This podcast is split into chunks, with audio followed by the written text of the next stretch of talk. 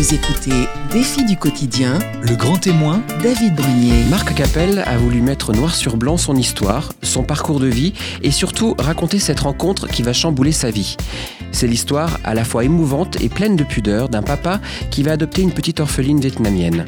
À travers son récit dans Quand tu iras à Saigon, publié chez Michalon, Marc Capel nous fait vivre cette adoption, son amour du Vietnam ainsi que les questions qu'il se pose sur l'éducation et l'évolution de sa fille.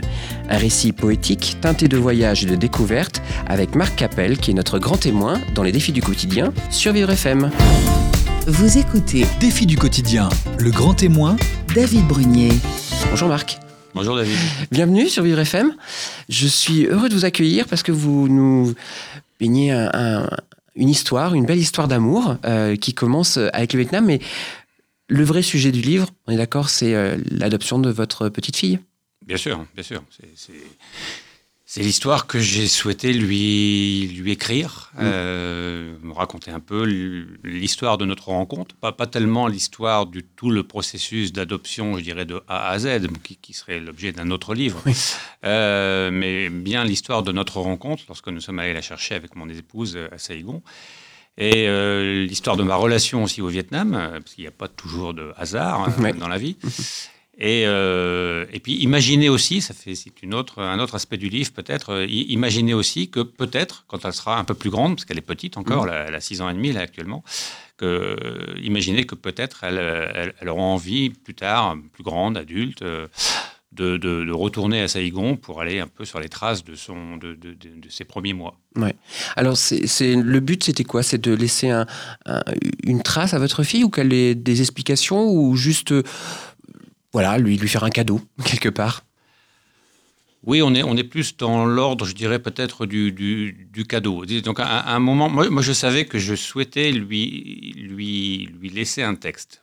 Disons que pour moi, le, le, le- le mode de transmission aussi, à un moment donné, passe par le texte. Ça, c'est moi, mon histoire, ma, ma personnalité. Donc je souhaitais lui écrire quelque chose, pour elle d'abord. Je ne pensais pas forcément écrire un livre, publier un livre dans un premier temps. Dans un premier temps, donc c'était quelque chose de, de très personnel entre, entre elle et moi. Et chemin faisant, euh, je me suis dit que euh, peut-être qu'il y avait là en fait effectivement matière à un, à un livre. Euh, et ce qui a donné lieu à ma, à ma, ma rencontre avec, euh, avec euh, Yves Michalon, donc aux, éditions Michalon. Et en en parlant, bon, il a, il a, il a accepté l'idée et le projet.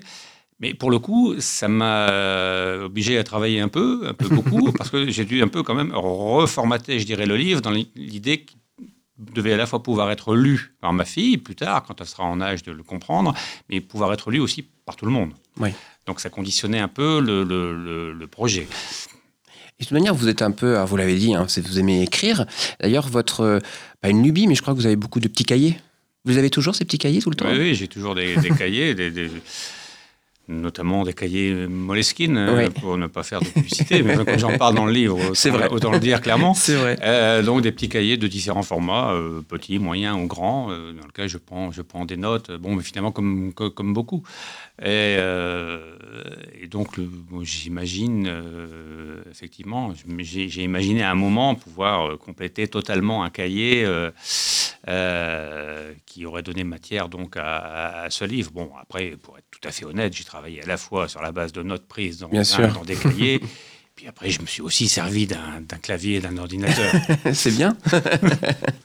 Alors, il y a aussi euh, euh, quand même le- la base, je dirais, c'est aussi votre, euh, le tout début, c'est votre découverte euh, du, du Vietnam par votre travail il y a déjà plusieurs années. Ça, c'était le premier point, je dirais, le début de l'histoire commence là, en fait? Voilà, c'est ça. C'est- c'est- J'ai j'ai eu la, la- la chance de découvrir le, le Vietnam il y, a, il y a- il y a à peu près il y a 25 ans maintenant. Je crois que c'était en 1994. Euh, Je me suis rendu là-bas pour la première fois à, Hanoï d'abord. Mm. C'est- par la suite, un peu plus tard, quelques années plus tard, que j'ai découvert Saigon.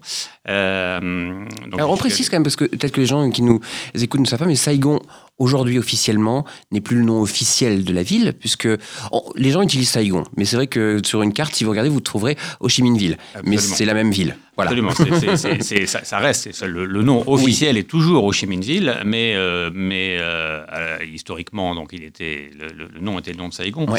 Ensuite, euh, C'est plus Ho Chi. Minh Ville, c'est toujours officiellement Ho Chi Minh Ville, mais objectivement, c'est pour ça que je, je- j'ai utilisé ce, aussi ce nom dans le livre. Maintenant, ce qui n'était pas forcément le cas il y a 20 ans, mais maintenant les Vietnamiens eux-mêmes disent de plus en plus fréquemment, sinon toujours, Saigon. Voilà. D'accord. Alors donc du coup ce premier voyage, alors qui va être assez fort quand même pour plein de, raisons parce que vous étiez déjà, vous aimiez déjà par la littérature, je dirais le, le Vietnam. Disons que j'en avais une certaine idée. Euh, ça, de, ça relevait peut-être un peu aussi du, mirage ou du fantasme, euh, notamment pour avoir lu Marguerite Duras. Euh, que, j'ai découvert en fait dans un premier temps, ce que je raconte un peu dans le livre, que j'ai découvert avant de commencer à, je dirais, oser lire Marine, Marguerite Duras. j'ai d'abord vu le, film L'amant. Euh, tiré de, son livre, un de ses livres. Euh, et, après, je suis allé donc lire d'abord euh, un, barrage contre le Pacifique. Et à partir de là, je me suis fait une certaine idée euh, de l'ambiance vietnamienne, des couleurs du Vietnam, des odeurs, de, la, de, de, de, ce, que, de ce qu'est la torpeur tropicale, euh, qu'à l'époque je ne connaissais pas non plus. Ouais. Euh, j'avais passé avant ça beaucoup de temps dans les pays d'Europe de l'Est, pas trop trop tropical comme, comme climat. Et donc voilà, j'allais avec ces images-là vers le, vers le Vietnam. Et euh, alors, si j'ai retrouvé quand même un certain nombre de choses, j'ai aussi évidemment rencontré un, pays, un peuple euh, euh, quand même aussi très, très, très différent de ce la vision qu'on pouvait en avoir uniquement en lisant mmh. Duras, qui n'enlève évidemment rien à l'œuvre de, Marguerite Duras, hein, loin de là. Mais, mais le, Vietnam de 1994, à Hanoï en particulier, que j'ai rencontré, n'était plus non plus celui d'un barrage contre le Pacifique, Bien sûr par ailleurs, dans l'action ne se déroule d'ailleurs pas dans le Nord-Vietnam, mais dans, dans, le, dans le sud. Ouais. Alors du coup, c'est quand vous êtes arrivé la première fois quand même, est-ce que vous, on voit quand même que vous avez cette, cette envie de, de, de, vous plonger un petit peu dans cette, ce tourbillon, cette vie, cette vie euh, locale pour découvrir, euh, voilà, pour vous imprégner en tous les cas de cette, cette sensation de, de pays que vous aviez fantasmé peut-être, mais pour le voir en vrai? Tout à fait, ouais, j'ai très vite eu... Euh, passé, je dirais, les, les, les deux, trois premiers rendez-vous euh, professionnels qui m'obligeaient à être dans des locaux, dans des bureaux. Et dès que possible, je, je, je, suis allé euh, dans la rue euh, parce que euh, on s'en aperçoit très vite. Déjà hier, mais c'est vrai encore aujourd'hui, énormément de choses se passent dans la rue. Le spectacle dans la, dans, mm. de la rue au, Vietnam est, est, fantastique. Sur les trottoirs, oui. sur la chaussée. Vous dites que le trottoir est un espace public en fait. Au... Tout à fait. Tout, tout, tout, tout, se passe. enfin, beaucoup de choses se passent sur le trottoir. Les, les entre des écoliers qui, qui, révisent leurs leçons avant d'aller en classe, euh, qui font des, des, des, du travail supplémentaire après la classe, entre les commerçants euh, qui vendent tout ce qu'on veut, absolument tout ce qu'on veut sur les trottoirs, les, qui, qui, proposent à manger, qui proposent des soupes, euh, qu'on peut se faire couper les cheveux sur les, sur les, trottoirs. Enfin, c'est absolument c'est un spectacle absolument fascinant, coloré, odorant. il y a quelque chose d'absolument magique. Et j'ai très vite eu envie de me, plonger dans cette, euh, atmosphère-là. Est-ce que vous avez à ce moment-là quand même senti qu'il se passait quelque chose par rapport à ce pays ou il vous a fallu peu plus de temps non, j'ai non non, j'ai très vite été euh, été séduit, très très vite, hein, euh, très vite pour, pour, un tas de raisons. D'abord parce qu'il y avait tout de suite une vraie vitalité. Et, je me suis très vite aperçu que j'étais dans un pays où on passait pas son temps à, à expliquer que telle et telle chose n'était pas possible. Euh, a priori, on pouvait toujours trouver une solution pour tout. Euh, en tout cas pour les, pour les choses de la vie de tous les jours. Après, il y a certes quelques autres complications, notamment liées à la nature du régime vietnamien, évidemment, j'en parle dans le livre. Mais, euh, mais, mais sinon, il y a une vraie vitalité, une population extrêmement jeune. Euh, une population aussi, d'ailleurs, c'est important, qui ne, qui ne, qui ne, moi j'y suis allé ben, comme français, euh, donc évidemment, euh, qui, ne, qui ne jette pas à la figure le, le, le, le, passé, notamment en particulier le passé colonial, etc. Non, ils sont passés à tout à fait autre chose que ça. D'ailleurs, la, plupart des, des Vietnamiens n'ont pas connu tout ça, compte tenu de la jeunesse de la population. Donc on est sur autre chose. Donc euh, voilà, ça, m'a, tout ça m'a très très vite, euh, très très vite séduit. Euh, une des raisons pour laquelle je me suis forcé ensuite d'y retourner régulièrement. Cependant, le premier rendez-vous, je dirais, ou le premier contact avec un Français sur place, n'a pas forcément été des, des meilleurs. Oui, c'est un peu particulier. Bon, là, je, je- je- je- j'en livre dans le dans le dans, dans, dans, le- dans mon dans mon dans mon bouquin une, une vision, je dirais un peu, alors pour le coup, un peu, on va dire un peu littéraire, hein, Oui. euh, si on veut. Mais euh, disons que là, mes, mes, mes, mes premiers, mon premier rendez-vous, mes premiers rendez-vous étaient des, des rendez-vous avec euh, à l'ambassade de France et notamment avec euh, l'ambassadeur de de France euh, à l'époque là-bas, parce que, parce que j'avais euh, affaire avec le, le ministère des Affaires étrangères et, et donc les services de l'ambassade de France. Donc c'était aussi, mais je, je connaissais déjà un peu ce terrain-là Ouais. pour l'avoir pratiqué ailleurs. C'était aussi pour moi l'occasion, là je dirais, de me, me frotter à la à l'univers de la diplomatie et euh, avec des personnages parfois je dirais un peu haut en couleur ou rugueux euh, comme euh, comme pouvait l'être l'ambassadeur en l'occurrence. Mais c'est drôle, je vous conseille de le lire aussi pour voir ce passage, que c'est très, très amusant, même quand on le voit un peu de l'extérieur aujourd'hui. Euh, par contre, vous étiez sûr, quand vous êtes reparti ce premier passage, vous restez assez peu de temps, la première fois, 4-5 jours, c'est ça? Euh, Et vous, vous dites, je savais que je reviendrais quoi qu'il arrive. C'était une évidence pour vous à ce moment-là? Ouais, ouais, ouais, tout à Ouais. fait. Tout à fait. D'abord, d'abord, d'abord, j'avais compris déjà, euh, euh, justement, parce que compte tenu de cette euh, rapidité, de cette, facilité quand même avec lesquelles les contacts se nouent là-bas, j'avais compris déjà pendant mon séjour, euh, effectivement très court, 4 ou 5 jours, 5 petites semaines, j'avais compris que déjà du point de vue de mes interlocuteurs vietnamiens, euh, ça allait être possible et souhaitable de, maintenir des, relations euh, durables, constructives, pour bâtir des, projets ensemble. Donc, euh, je sentais que de- de ce côté-là, le terrain était favorable. Il y avait quelque chose qui s'était noué. Euh, et puis moi, j'avais, clairement, j'avais envie quoi, de, Ouais. de- de- de- d'en voir plus. Quoi, parce que pendant ce premier séjour, pour le coup, là, je ne suis resté qu'à Hanoï. Œil, en plus. Parce qu'il est très bien, Oui. qu'il y a énormément de choses à faire et à voir. Mais bon, j'étais dans la capitale, je savais qu'il y avait beaucoup d'autres choses. Donc il y avait une envie qui. Ouais. Voilà. Et ça va venir justement. Alors, euh, la vie faisant, vous allez aussi euh, bah, rencontrer euh, euh, votre, euh, votre compagne, euh, et puis vous allez vouloir faire un enfant. Finalement, vous allez partir sur une adoption, et il va sembler assez évident pour vous que l'adoption se passera forcément au Vietnam. Alors, restez avec nous parce qu'on va découvrir justement ce parcours adoptif de Marc Capel sur Vivre FM. Jusqu'à 10h, Défi du quotidien, le grand témoin, David Brunier. Nous sommes toujours en compagnie de Marc Capel pour son livre Quand tu iras à Saigon, publié aux éditions Michalon. Après avoir découvert son amour du Vietnam, euh, nous allons pouvoir justement découvrir son, parcours d'homme, de papa bientôt, puisque euh, il va partir pour euh, un processus d'adoption euh, qui l'amènera jusqu'au Vietnam. Alors déjà, vous le dites dans le livre, et qui peut-être aussi peut-être une des raisons de l'écriture, c'est que vous êtes un papa tardif. Vous le dites, tardif. C'est c'est quelque chose qui vous a perturbé ou pas? Euh, non, ça ne m'a pas perturbé, mais euh, bon, d'abord, euh, pour, pour, pour ça paraît logique, mais pour décider de devenir pour un papa tardif, c'est-à-dire pour accepter d'être Mm. papa tardivement, ça relève quand même évidemment d'un choix. On prend le temps de la réflexion. Est-ce bien raisonnable? Est-ce encore le bon moment? Etc. etc. Bon, je suis cap- capable de m'engager Mm. euh, sur ce, sur ce chemin-là, etc.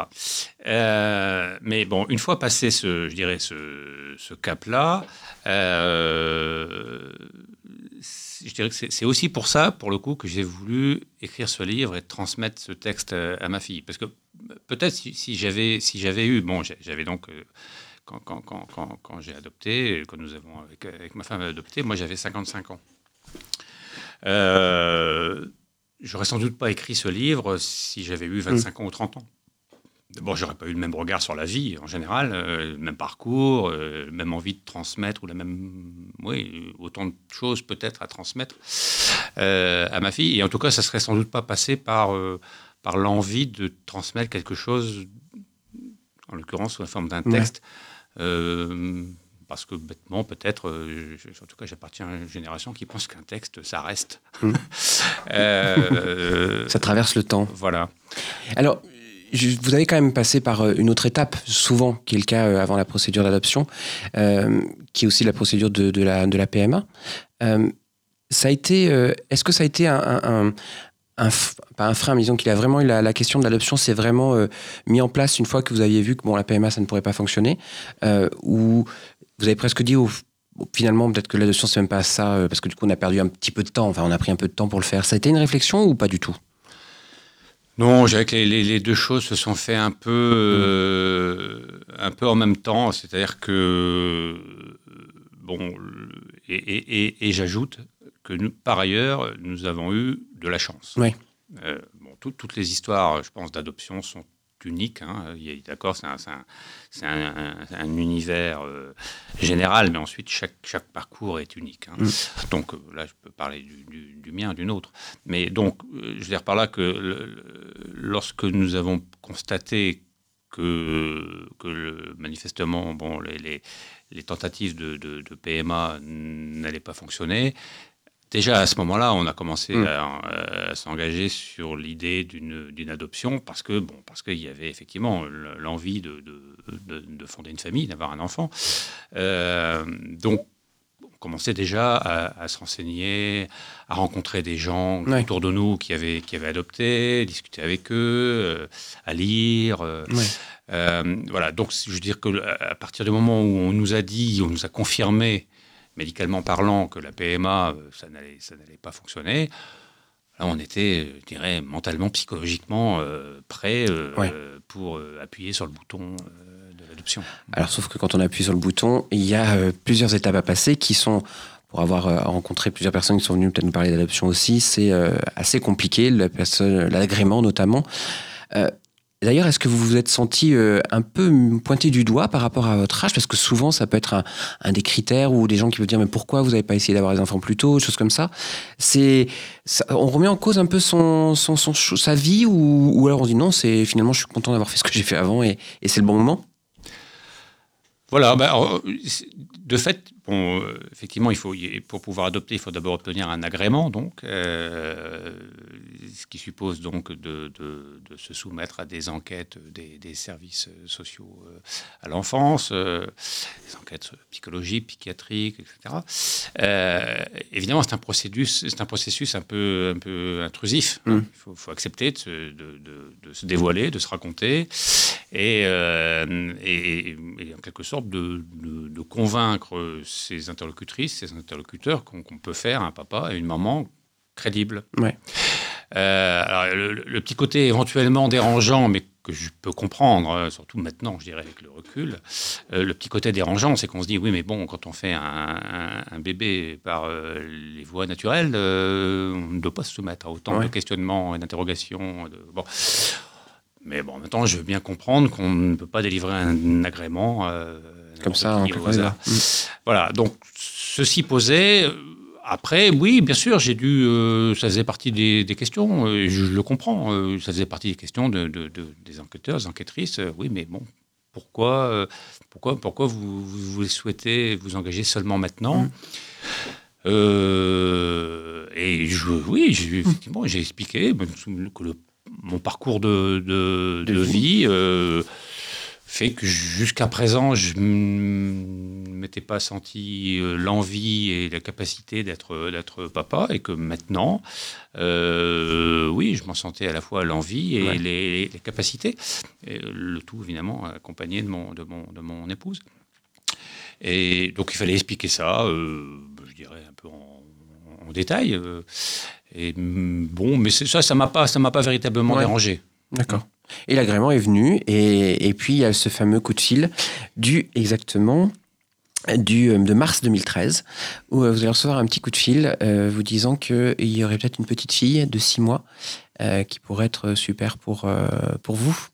Voilà, ça c'est évidemment c'est, un moment pour le moins fort dans une vie. D'abord là aussi on a eu de la chance parce que ce, coup de fil mm. est intervenu peu près un an et demi après que nous ayons obtenu l'agrément, ce qui est, court euh, compte tenu de ce que sont les délais aujourd'hui. Euh, et donc là, effectivement, on reçoit ce coup de fil et, hum, là, et, là, c'est quelque chose d'un peu incroyable parce qu'on reçoit un coup de fil.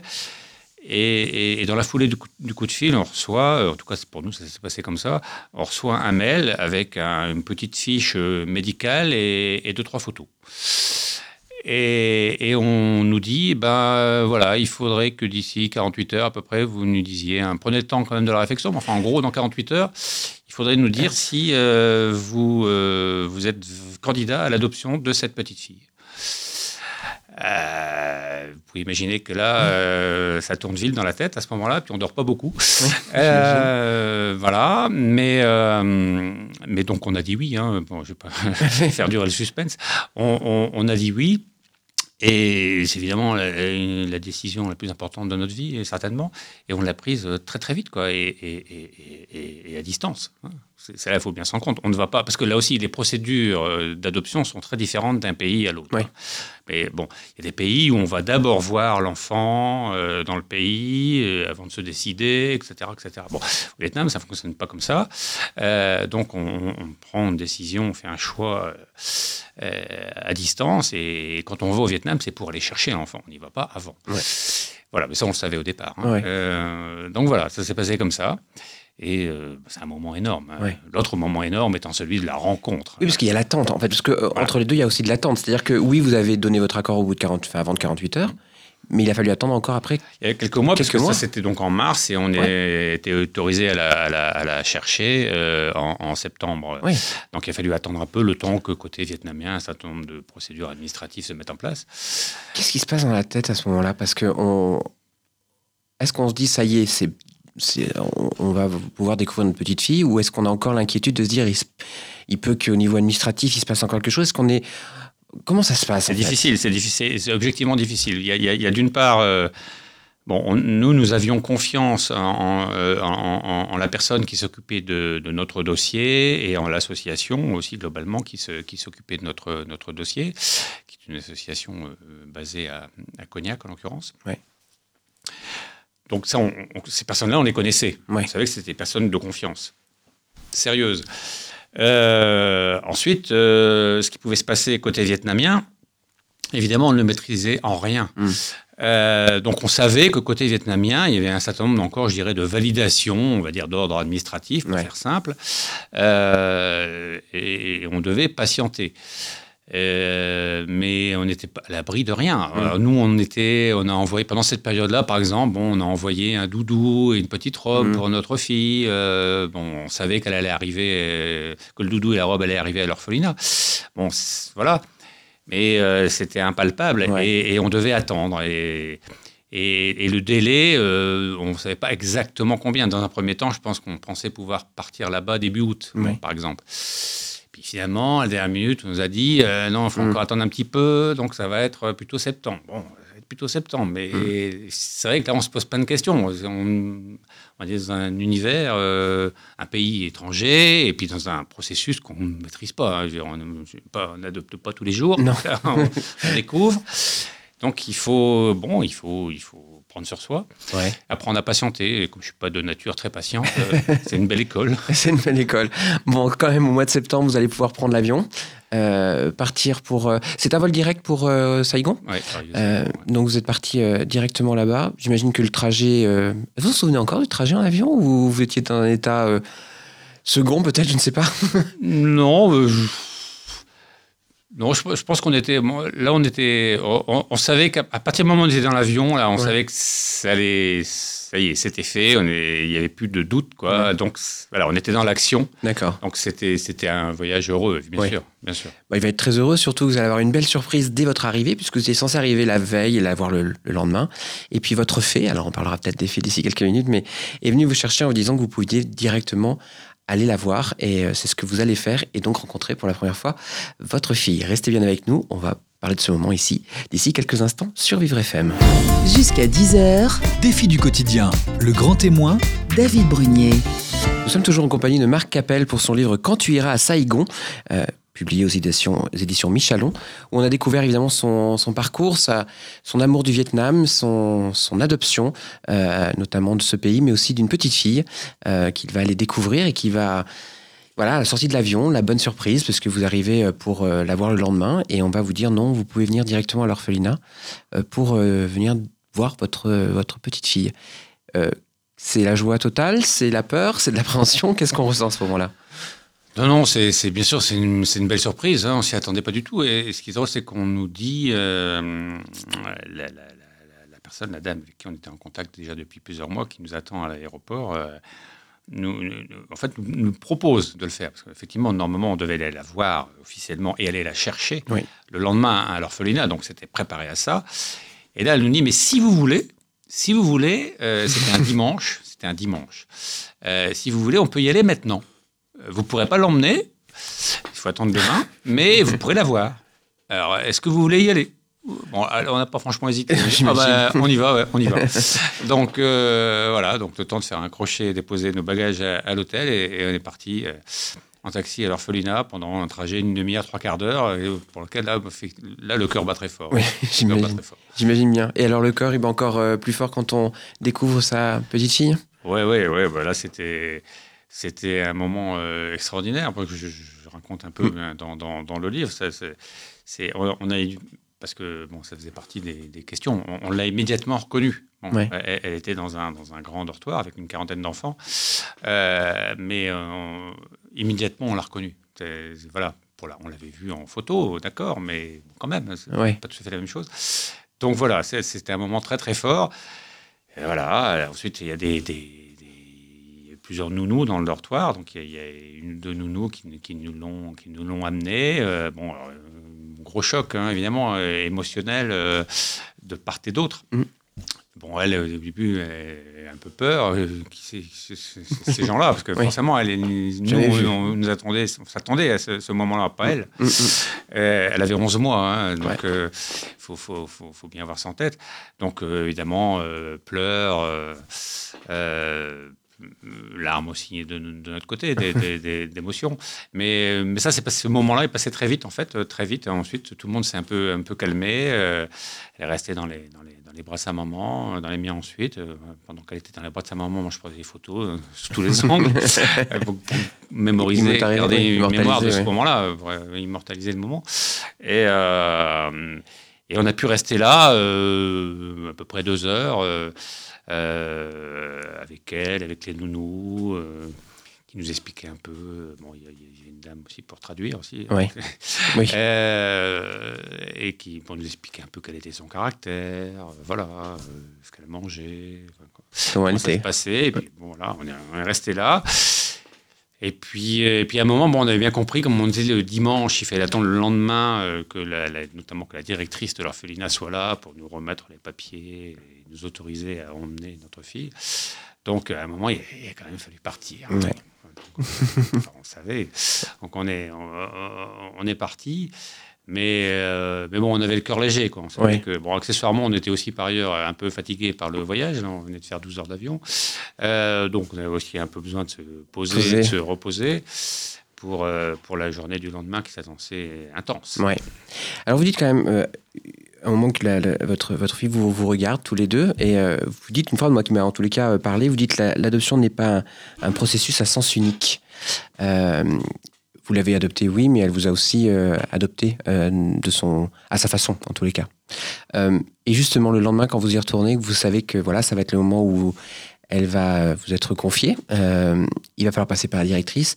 C'est vrai qu'on sent que tout n'est pas fini. On, pense que ça y est, en fait, ça y est, une fois qu'on vous, on vous, la, vous la donne, euh, c'est fini, vous allez pouvoir rentrer à Paris, tout va bien se passer.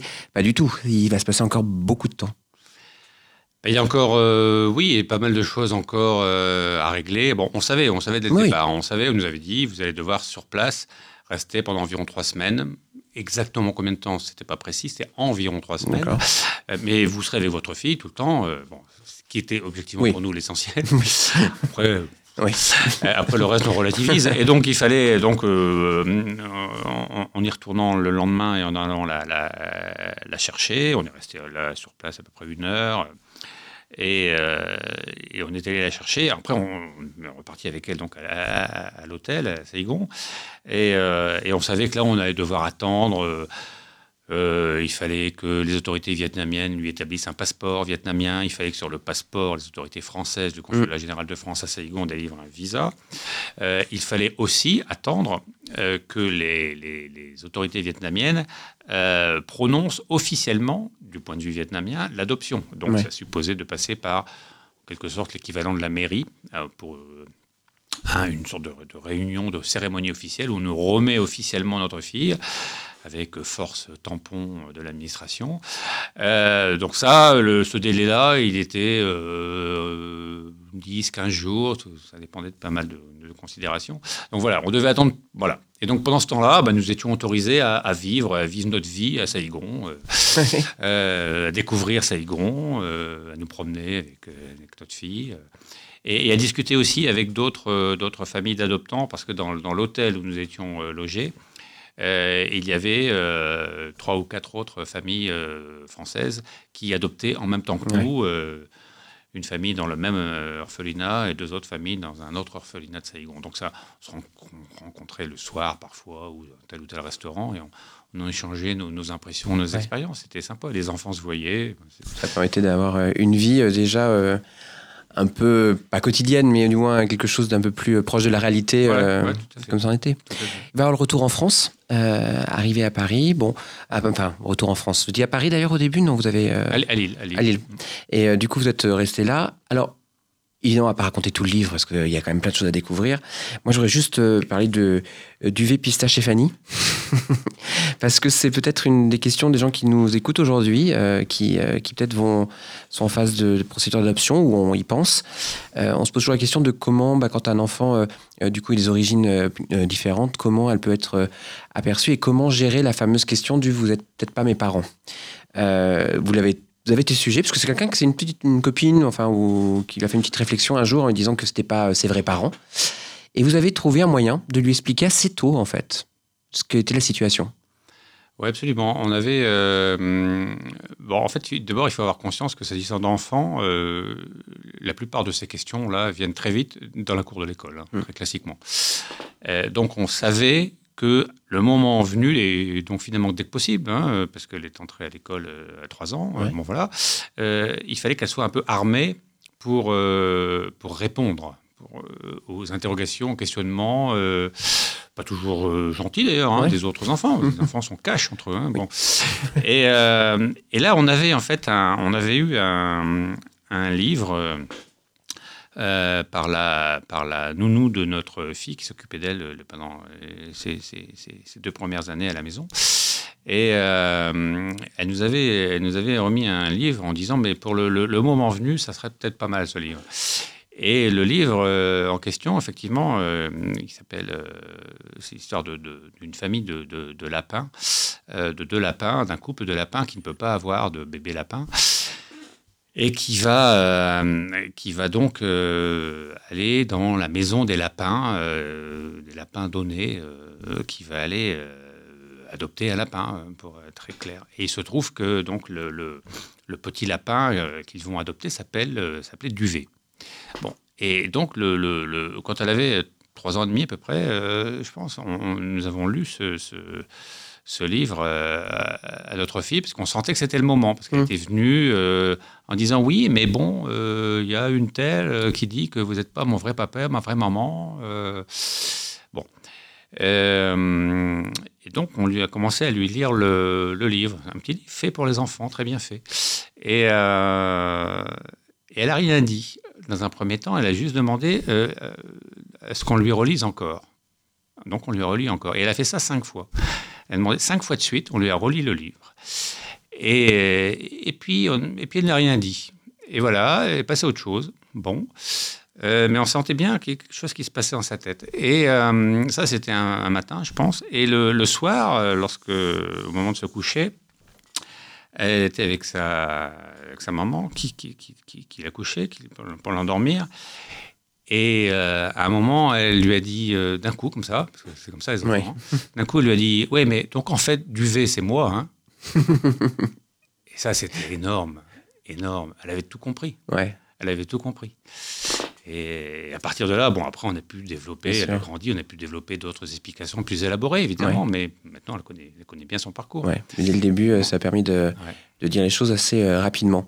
Alors, moi, j'ai une petite dernière question parce que vous le, vous le dites dans le livre, mais euh, peut-être qu'avec euh, les mois qui passent, est-ce que sur le cas, vous dites euh, que pour vous, la, différence, ta différence est une force quand vous parlez de votre fille. Vous, vous pensez que ce sera vraiment une, une, vraie, une vraie force pour, pour votre fille dans l'avenir? Bah, je, le, enfin, je le pense, en tout cas, je l'espère fortement. En fait, je, tout, tout, ce qu'on peut essayer de vivre avec elle, de lui transmettre, c'est aussi pour ça que je lui ai écrit ce livre, c'est pour ça que je raconte ce que je lui raconte dans le livre. Euh, elle, est bon, elle est, elle est, elle a un parcours euh, différent, peut-être du parcours classique. En même temps, tout est relatif. Mmh. Euh, bon, sur la notion de différence, mais en même temps, je suis convaincu que pour elle, pouvoir revendiquer cette, cette, cette différence et, et l'assumer, c'est une vraie richesse c'est une vraie richesse.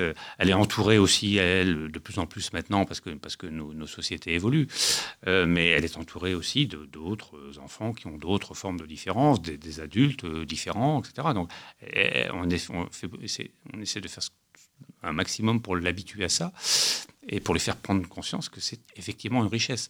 Donc, je, rien aujourd'hui qui me permet de penser qu'elle ne va pas elle-même, grandissant, continuer à revendiquer ça, quoi. en être fière. En tous les cas, peut-être qu'un jour elle ira à Saigon et dans ce cas-là, elle pourra emmener euh, votre livre avec elle euh, pour découvrir votre, euh, votre histoire qu'elle connaît déjà, bien évidemment. Merci Marie d'être venue nous rendre visite sur Vivre FM et de nous avoir partagé cette histoire et votre histoire avec nous. On vous dit à très bientôt. Merci beaucoup. David. Au revoir. Merci.